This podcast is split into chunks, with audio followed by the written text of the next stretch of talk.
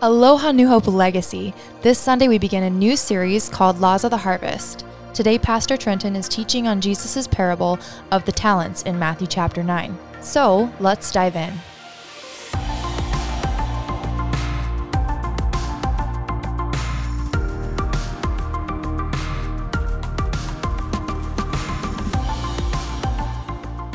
Happy Sunday, everybody.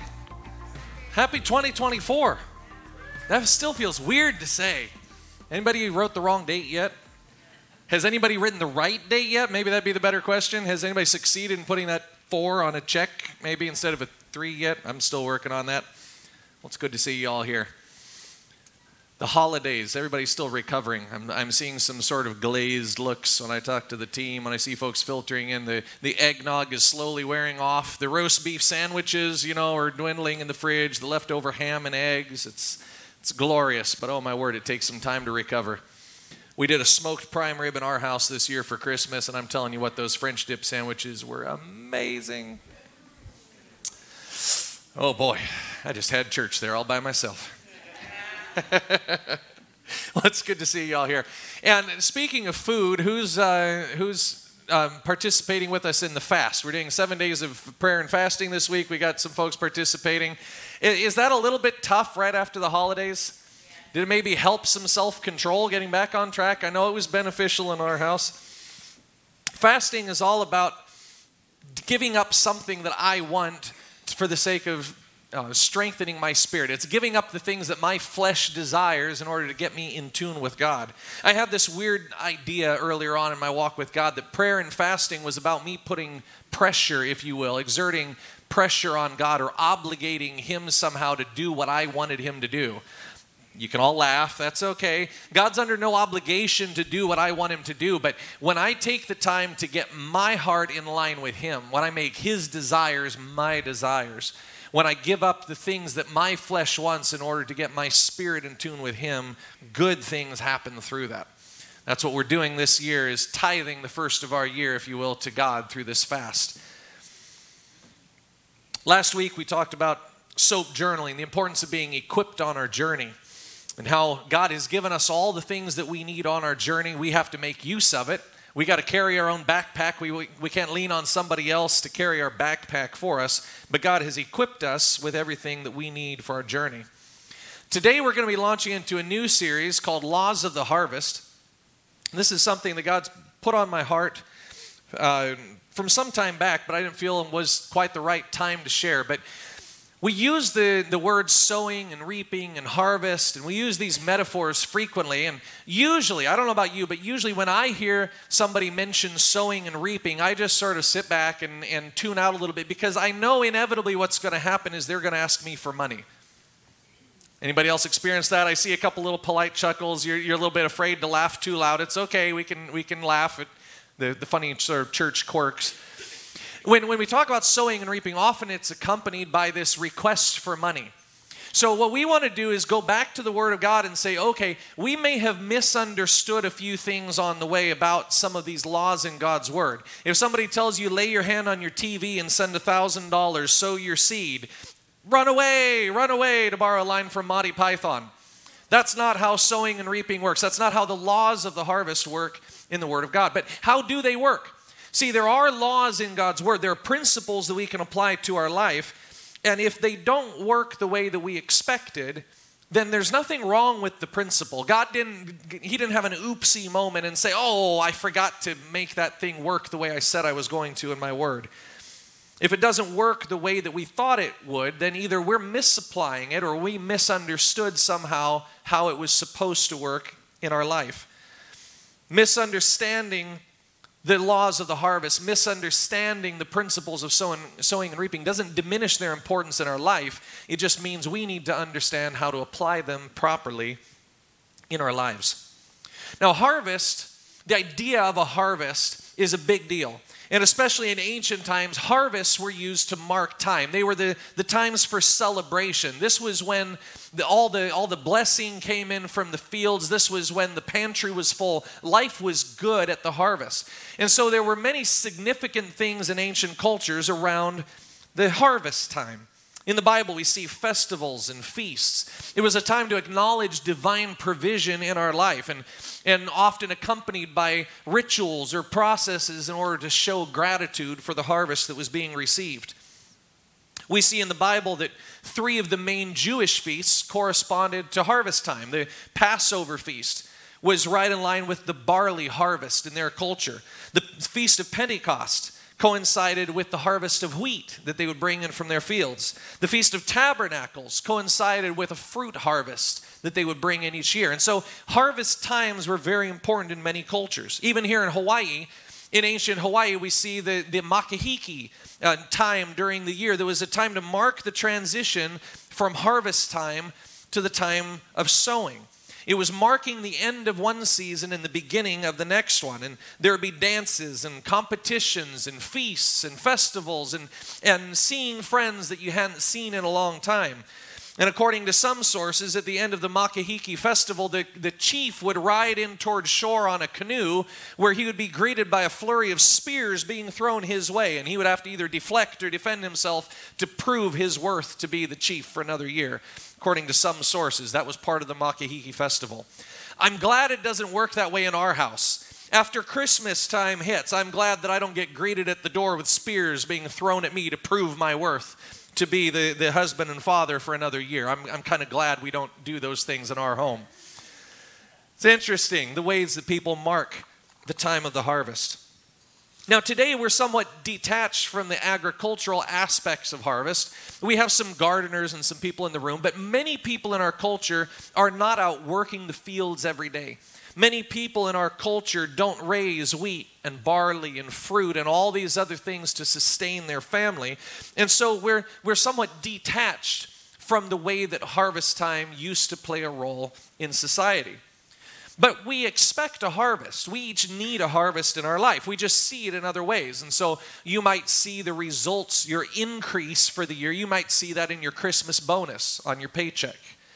And I suspect that's probably cause for great celebration in your house.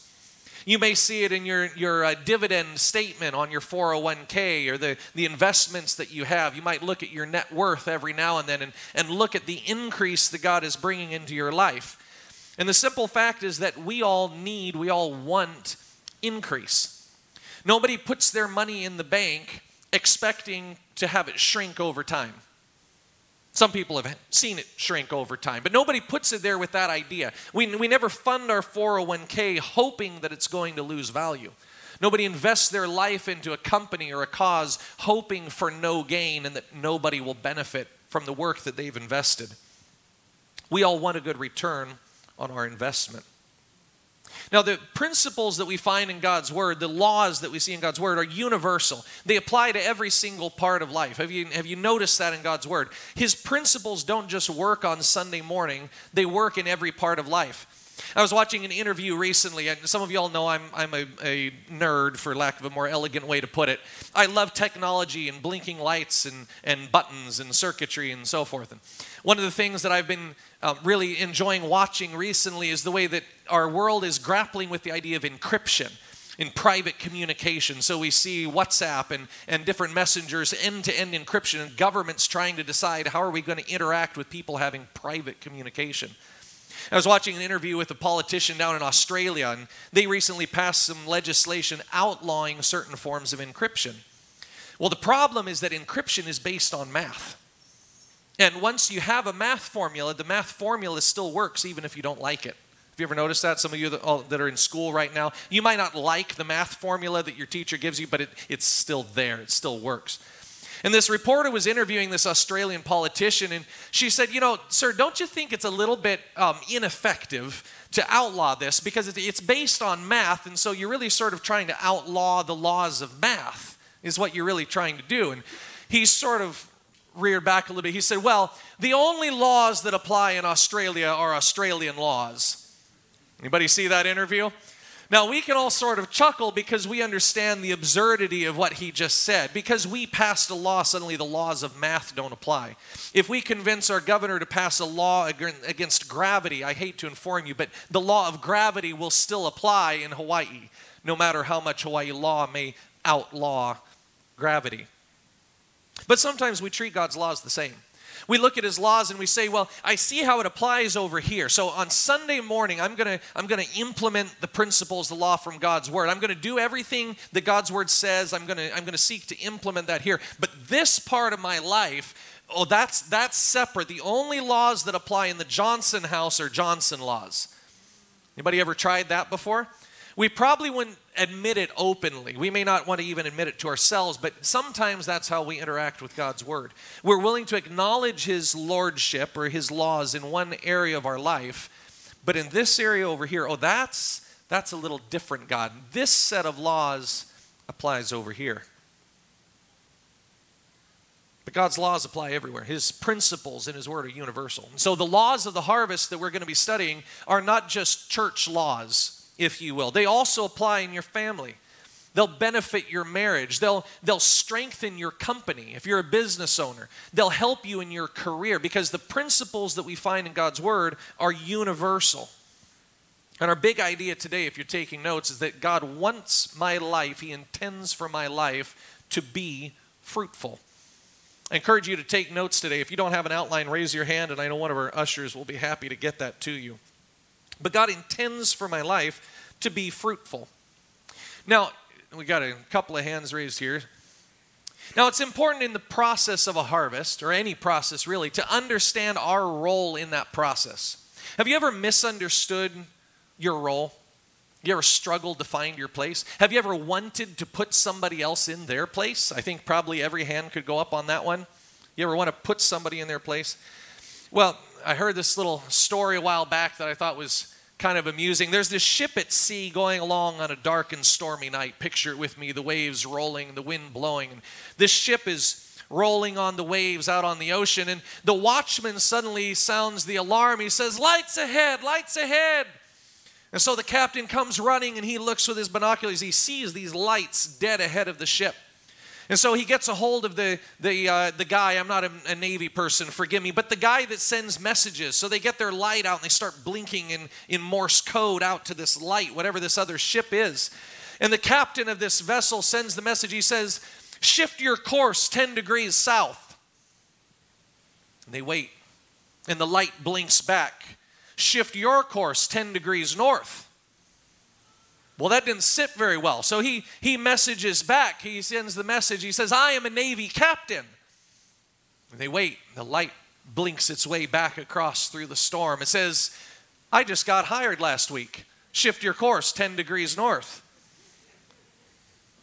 He messages back. He says, This is a Navy destroyer. Comply immediately. And they wait. And the light blinks back across the water. This is a lighthouse. Take your time. See, he misunderstood his role in the process. He thought he understood where he fit in that particular equation, but, but something was very off in the role that he thought he was supposed to play right at that point in time. How many times have we done that in our own lives? We, we think we know the role that we're supposed to play, and then we find out that we're wrong. So we want to understand our role in the harvest. What's our place? And how do we put God in his place let him play the role that he rightfully plays. Matthew chapter 9, starting in verse 37, Jesus is speaking. He's talking to his disciples. He says, The harvest is plentiful, but the laborers are few. Have you ever experienced this in your life? There's a lot of work to be done and not a whole lot of people to do it. The harvest is plentiful, but the laborers are few. Therefore, pray earnestly to the Lord of the harvest to send out laborers into his harvest. Now, Jesus is speaking somewhat specifically in this passage about a harvest of souls. He's, he's speaking metaphorically, if you will, the, the spiritual harvest in the kingdom of God. But he, he names something really important in this short verse when he says, Pray to the Lord of the harvest to send laborers into his harvest. That word Lord that he uses literally means master or owner. In other words, whatever the harvest is that we're looking at, there's somebody that owns that harvest. I don't get to just walk up to a random field out alongside the road and say, That looks like a nice harvest. Thank you very much. I think I'll have that now. Some people have tried that from time to time. We call them criminals. We got a very special place that we put them. There's a Lord of the harvest, there's a master, there's an owner who owns the harvest. And he's the one who calls the shots. He's the one that sends the laborers into the field. He's the one that supplies the workers necessary to reap the harvest.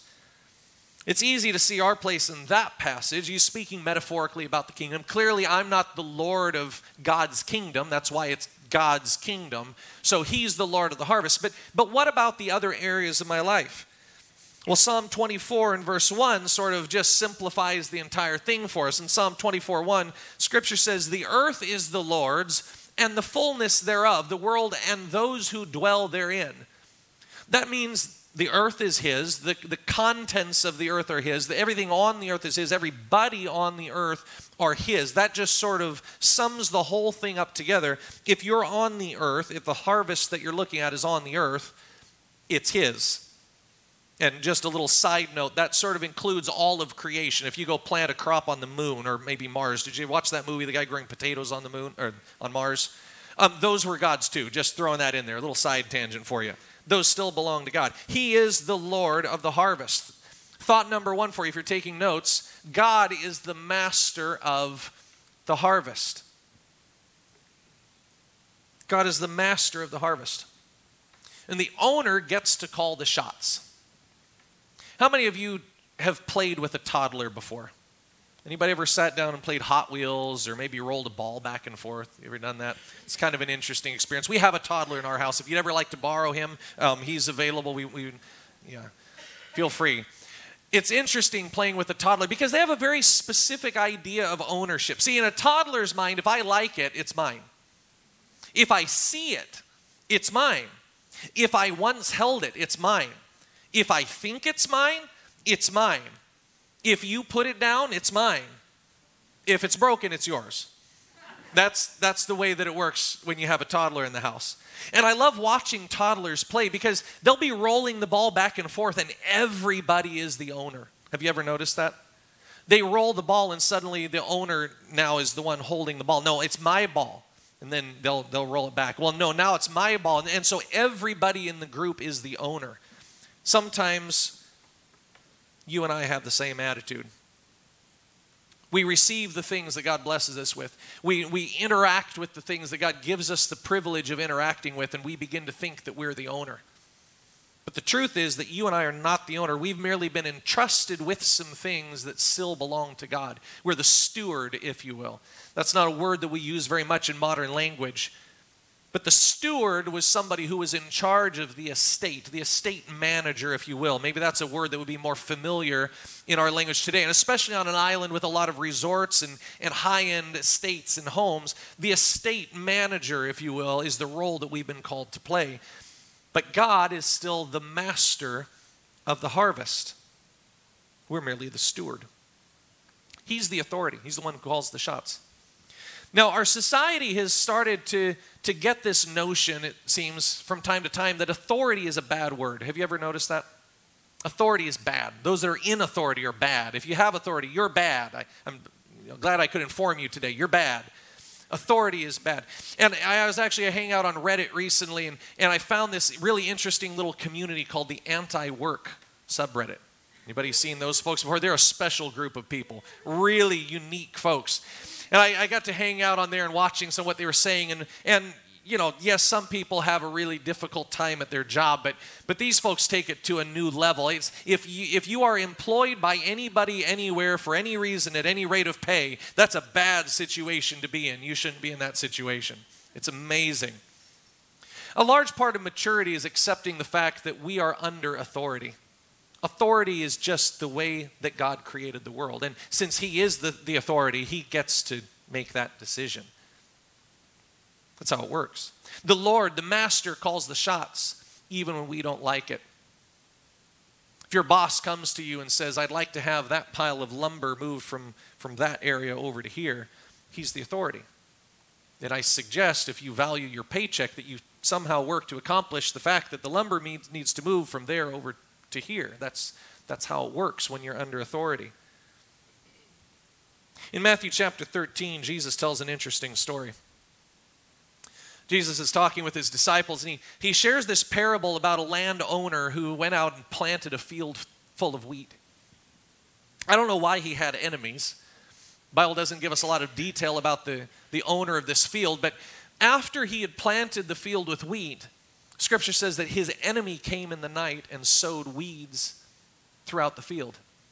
We don't have a lot of dandelions in Hawaii, but some of y'all will be familiar with taking a dandelion and blowing on it and watching all the seeds go. And if you're a father, you just love to see that. It just warms your heart to see all those dandelion seeds wafting through the air onto your lawn that you've carefully manicured. It's a glorious experience. This enemy went out and blew some dandelion seeds on the field after it had been planted with wheat. The workers eventually noticed these weeds sprouting up among the wheat. They, they knew what baby wheat looked like, and here's something else that isn't wheat, it looks a lot more like a dandelion. So they went to the, the owner of the field and they said, Hey, boss, uh, somebody blew some dandelion seeds all over the field. We're going to go out there and weed that and take care of it for you. And he said, No, no, no, stop. Don't, don't do that. You're going to let those weeds grow. Now, if you've ever worked in agriculture, has your boss ever come to you and said, please just let the weeds grow? Water them carefully, tend, tend them just like you do the wheat. Take care of those weeds, pour your heart into them. Those are some special weeds right there. I want them to flourish. And I guarantee you nobody's ever had that conversation before. But the owner said, Don't pull the weeds. See, the weed is so young that you're going to damage the wheat if you start pulling the weeds up. And I can just imagine this interchange between the owner and his workers. And the, the owners, the, the workers, I can just imagine saying, you know what, I have a problem with this. Uh, number one, in your word, God, you said that we're not supposed to mix seeds in the same field. I don't know if you know that, but in the Old Testament, it was illegal for them to mix crops in the same field. This was against the word of God to, to cultivate a field that had more than one type of seed growing in it. This is wrong. This isn't the way it's supposed to be. It's wasteful. You know how much water I'm going to have to carry to water all these weeds until harvest time? Do you have any idea how much stress this adds on my plate? Do you know how we're going to look in the community when people start noticing this field full of weeds that we're raising? Do you understand how my reputation as an agricultural worker is going to take a hit? We can't do this master. We can't, we can't water the weeds. We got to pull those. We got to take care of the problem. And the owner says, That's my problem. You just keep watering and keep working. But do you understand how much work you're causing? It doesn't matter. You just keep watering and keep working. Do you understand, Master? It doesn't matter. You keep watering and you keep working. The weeds are my issue. See, the owner had a purpose. He knew that the value of the wheat at harvest was greater than the loss of labor to cultivate the weeds a little longer. The owner had a purpose, he had a plan in mind, and the harvest is owned by him. The Lord of the harvest is the one who owns the field. He gets to call the shots, even when we don't understand. We're just invited to play a role and keep working and keep watering. Thought number two for you, if you're taking notes the master expects to receive value from the harvest. Now, almost always, almost without exception, when I hear people talk about sowing and reaping, they're talking about personal benefit. We talk about sowing into this area of my life. I'm looking for that return on investment. If I talk about sowing into this thing, I'm looking for how it's going to help my bank account or my retirement account. I'm looking for personal benefit in that. I never go to my Edward Jones uh, guy down the street here to talk about my retirement account. I never go in there and say, hey, um, could you tell me which fund that I've invested in has done the most um, uh, beneficial good for Africa this year? Can you tell me which of the funds that I've invested in have made the biggest difference in the homeless community of the Big Island? I've, I've never had that conversation because when I talk about sowing and reaping, I'm looking for personal benefit. Now, I care about the continent of Africa. I care about the homeless community here on the Big Island. But when I'm talking about sowing and reaping, I'm expecting, I'm wanting a personal benefit in that process. There is benefit, there is value that we receive from the harvest. And we're going to get into that later on in the series. But for today, we need to start by simply acknowledging who the harvest belongs to. Who's the master of the harvest? What are the roles that play in the story? In Matthew chapter number 25, we find another interesting little story that Jesus told. This has been referred to as the parable of the talents. In Matthew 25, starting in verse 14, we read these words. Jesus speaking, he says, Again, the kingdom of heaven can be illustrated by the story of a man going on a long trip. He called his servants and entrusted his money to them while he was gone. He gave five bags of silver to one, two bags of silver to another, and one bag of silver to the last, dividing it in proportion to their abilities. He then left on his trip. Now, when I was growing up and I heard this story, I, I, just envisioned it sort of being like my mom giving us our allowance, you know, each Monday when we'd finish our chores. Hopefully, we finished our chores or we didn't get allowance. And I'd imagine this, this master taking off on his trip. He's got all his suitcases packed. He's out there doling out these dollar bills, you know, to his workers and handing out, okay, here's $5 for you, here's $10 for you. So, just out of curiosity this week, I went I looked up what was a bag of silver worth. In some translations of scripture, this is referred to as a talent. What was a talent of silver worth? You know how much that's worth in today's money? 20 years worth of wages. The average wage here in Hawaii is about 107,000 a year. Some of y'all are saying, "Wait, where'd that average come from?" I don't know. I saw it published online, so it must be true. At $107,000 a year, 20 years of wages equals $2.1 million for one talent. Let's just round that down to 2 million so the math is easy for me. $2 million this guy is handing out to the lowest paid servant in his household. And he's handing him out the, the first one, he gets $2 million. The second one gets $4 million. The last one, $10 million. Can you imagine your boss walking up to you and saying, Hey, I got to go on vacation. Could you, could you just take care of this $10 million for me while I'm gone? I've never had that happen. I don't know about you. These had to have been people he had confidence in. These had to have been people that there was some trust already established. You don't walk up and hand somebody $2 million if you don't know something about them and their worth or their ability. You don't do that. He had huge confidence in them. The master takes off on his trip. He goes and does his thing. I don't know, maybe he went to the Bahamas. Maybe he had a new yacht to go try out. I don't know where he was or what he was doing, but he went on this long trip. And he comes back home and he meets with the same three servants and, and he, he calls them to give an account of what they had done, what had transpired while he was gone. The first one comes in, he says, Well, Master, you gave me $10 million and I invested it and I doubled my money. You got $20 million. I don't know about you, but a 100% return on my investment, I'd say that's doing pretty well. My 401k doesn't do that. $20 million this servant puts back in his master's hands. Well done. Awesome job. That was phenomenal. Good work. I knew I could trust you. He calls the second servant in. Well, Master, you gave me $4 million to work with. And I invested and I worked with it. I, I put the money to work for me. And, and here's $8 million. I doubled your money, Master.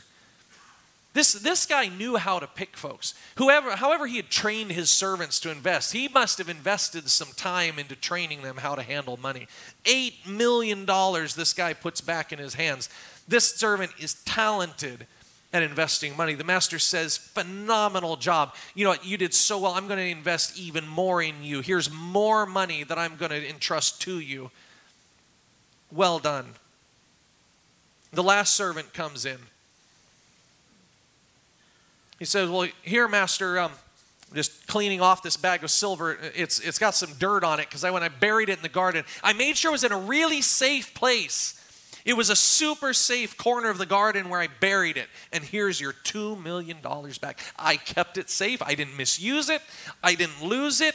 It's all there for you. We read, starting in verse 24 in Scripture Then the servant with the one bag of silver came and said, Master, I knew you were a harsh man, harvesting crops you didn't plant and gathering crops you didn't cultivate. I was afraid I would lose your money so I hid it in the earth. Look, here's your money back. And I can just imagine him sort of patting himself on the back. I didn't lose a penny, master. It's all there. You can count it. But the master replied, You wicked and lazy servant. If you knew I harvested crops I didn't plant and gathered crops I didn't cultivate, why didn't you deposit my money at the bank? At least I could have gotten some interest on it. Then he ordered, Take the money from the servant, give it to the one with the ten bags of silver. To those who use well what they're given, more will be given, and they will have an abundance. But from those who do nothing, even what little they have will be taken away. Now throw this useless servant into outer darkness where there will be weeping and gnashing of teeth. Ouch, that's not a very happy ending to the story, Jesus. Yeah, but it's his story, so, eh, you know, take it up with him. That's how this story ends. Now, that's kind of harsh. That's kind of hard. Why would this master come in? I mean, even the idea of his servants looking at him and saying, I know you're harsh. I know you're demanding. I know you reap where you didn't sow. You, you gather crops that you didn't cultivate. This doesn't even really sound like the nice sort of guy you would want to interact with. What's up with this? But see, it's not unfair. All the way up in verse 15, we see this little phrase that really sort of puts the whole story into context. Verse 15 He gave five bags of silver to one, two bags of silver to another, and one bag of silver to the last, dividing it in proportion to their abilities. Then he left on his trip. See, he didn't just hand it to them and say, Hey, I sure hope you do well with this.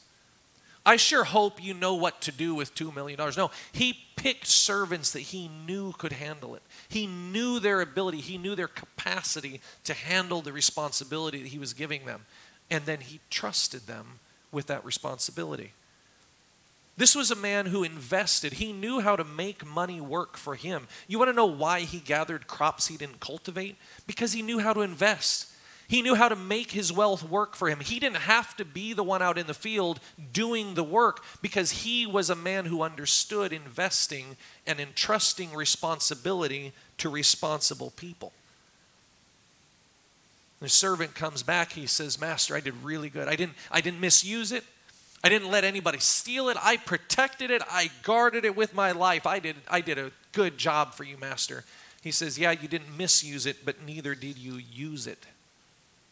I didn't put this in your hands to be guarded. I put it in your hands to be invested, to be used for my benefit because I'm the owner. And this was the responsibility that I entrusted to you. See, the master has expectations on those that he entrusts things to. He expects to receive a return on the trust that he gives. You might say, wow, that's, that's kind of heavy. God has expectations for my life? Yeah, He does. He wants to receive benefit from the harvest. The, the, the investment that He's made in your life, He wants to receive value from the work that you do because He knows your capability. He knows what you can handle. He's, he's entrusted things to you that He knows you have it within you to use what He's given you for His benefit and for His glory. And He's the Lord, not us. Now, see, here's the thing that gives me hope in that. Because I look at the things that God has entrusted to me, and I can start to almost feel a little bit hopeless. When I look at the situations that God allows me to go through, when I look at the, the amazing things He has entrusted to me, I can start to almost get a little bit discouraged and say, God, I don't, I don't think I can do that. I don't think I can handle that. I don't think I can give you a 100% return on your investment. I don't, I don't think I have that in me, God. But thought number three for you, if you're taking notes, the master is the one who brings the growth. See, he expects growth, he expects increase in his investment, and he's the one who supplies the growth and the increase. In 1 Corinthians chapter 3, verses 6 through 7, Paul is speaking again about the kingdom of God and specifically in ministry. He says, I planted, Apollos watered. That was another guy that he interacted with in ministry. But catch this God gave the growth. So neither he who plants nor he who waters is anything, but only God who gives the growth. See, the master of the harvest is the one who owns the field.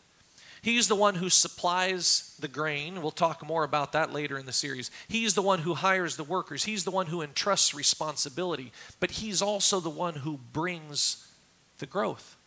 And he doesn't demand something that he's not willing to supply. Just as this master in the story about the talents entrusted unimaginable wealth to his servants, God has entrusted you and I with unfathomable wealth in our lives. You may look at me and say, Well, my bank account doesn't agree. Well, your life does.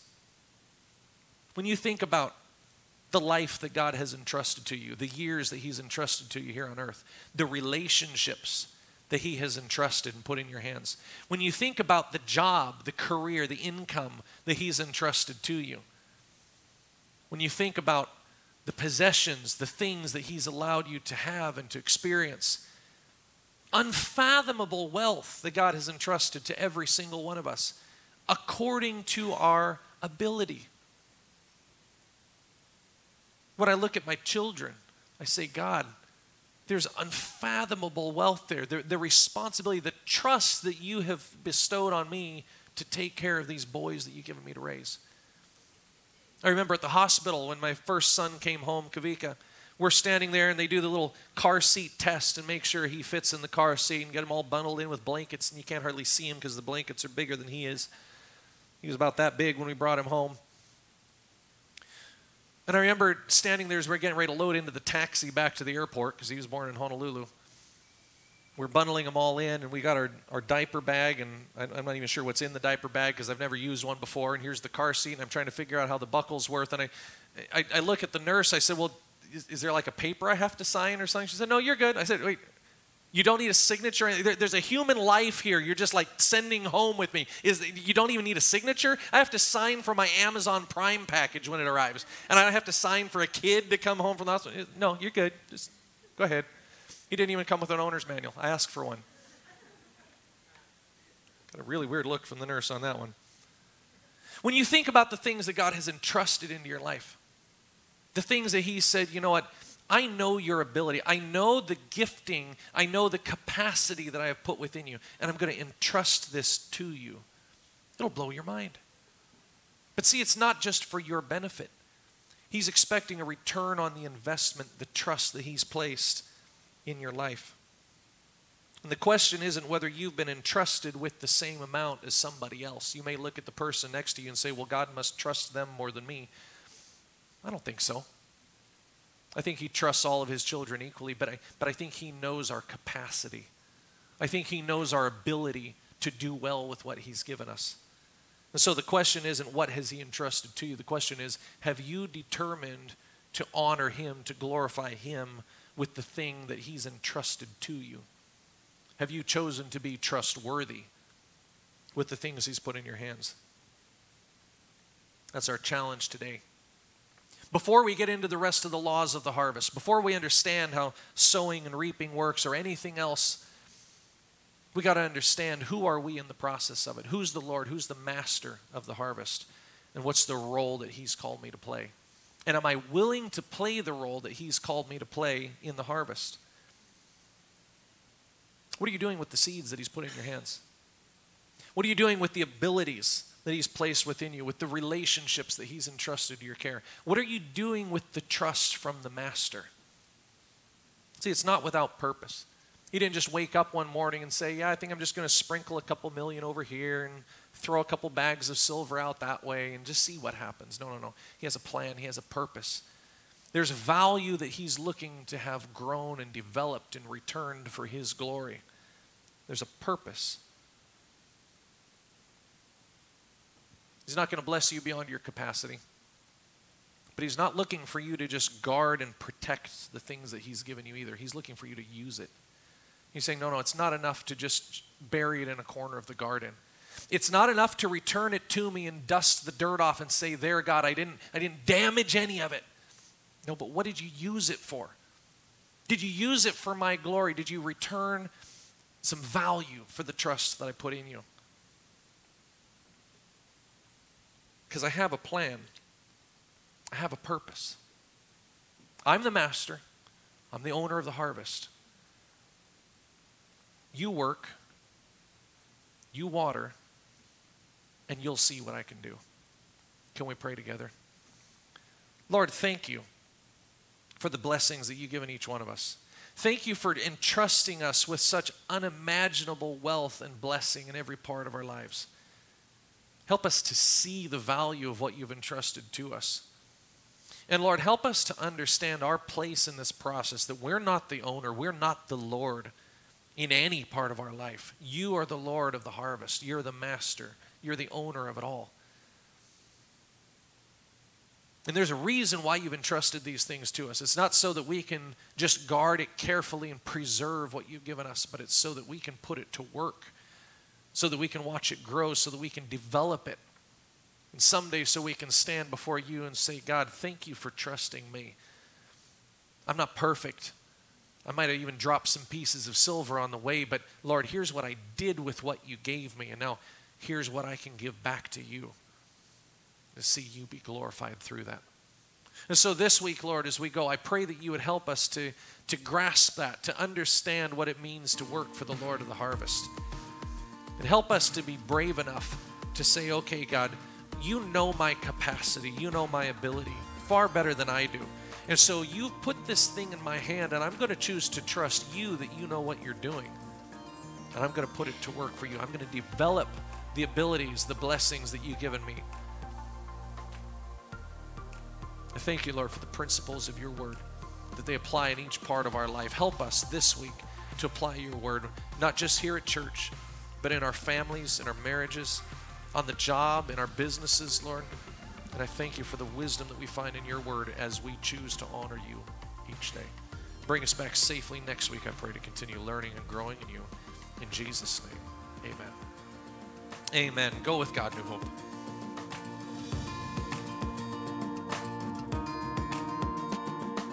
Thank you for joining us here once again for the New Hope Legacy podcast. If you haven't already, be sure to check out this week's announcements.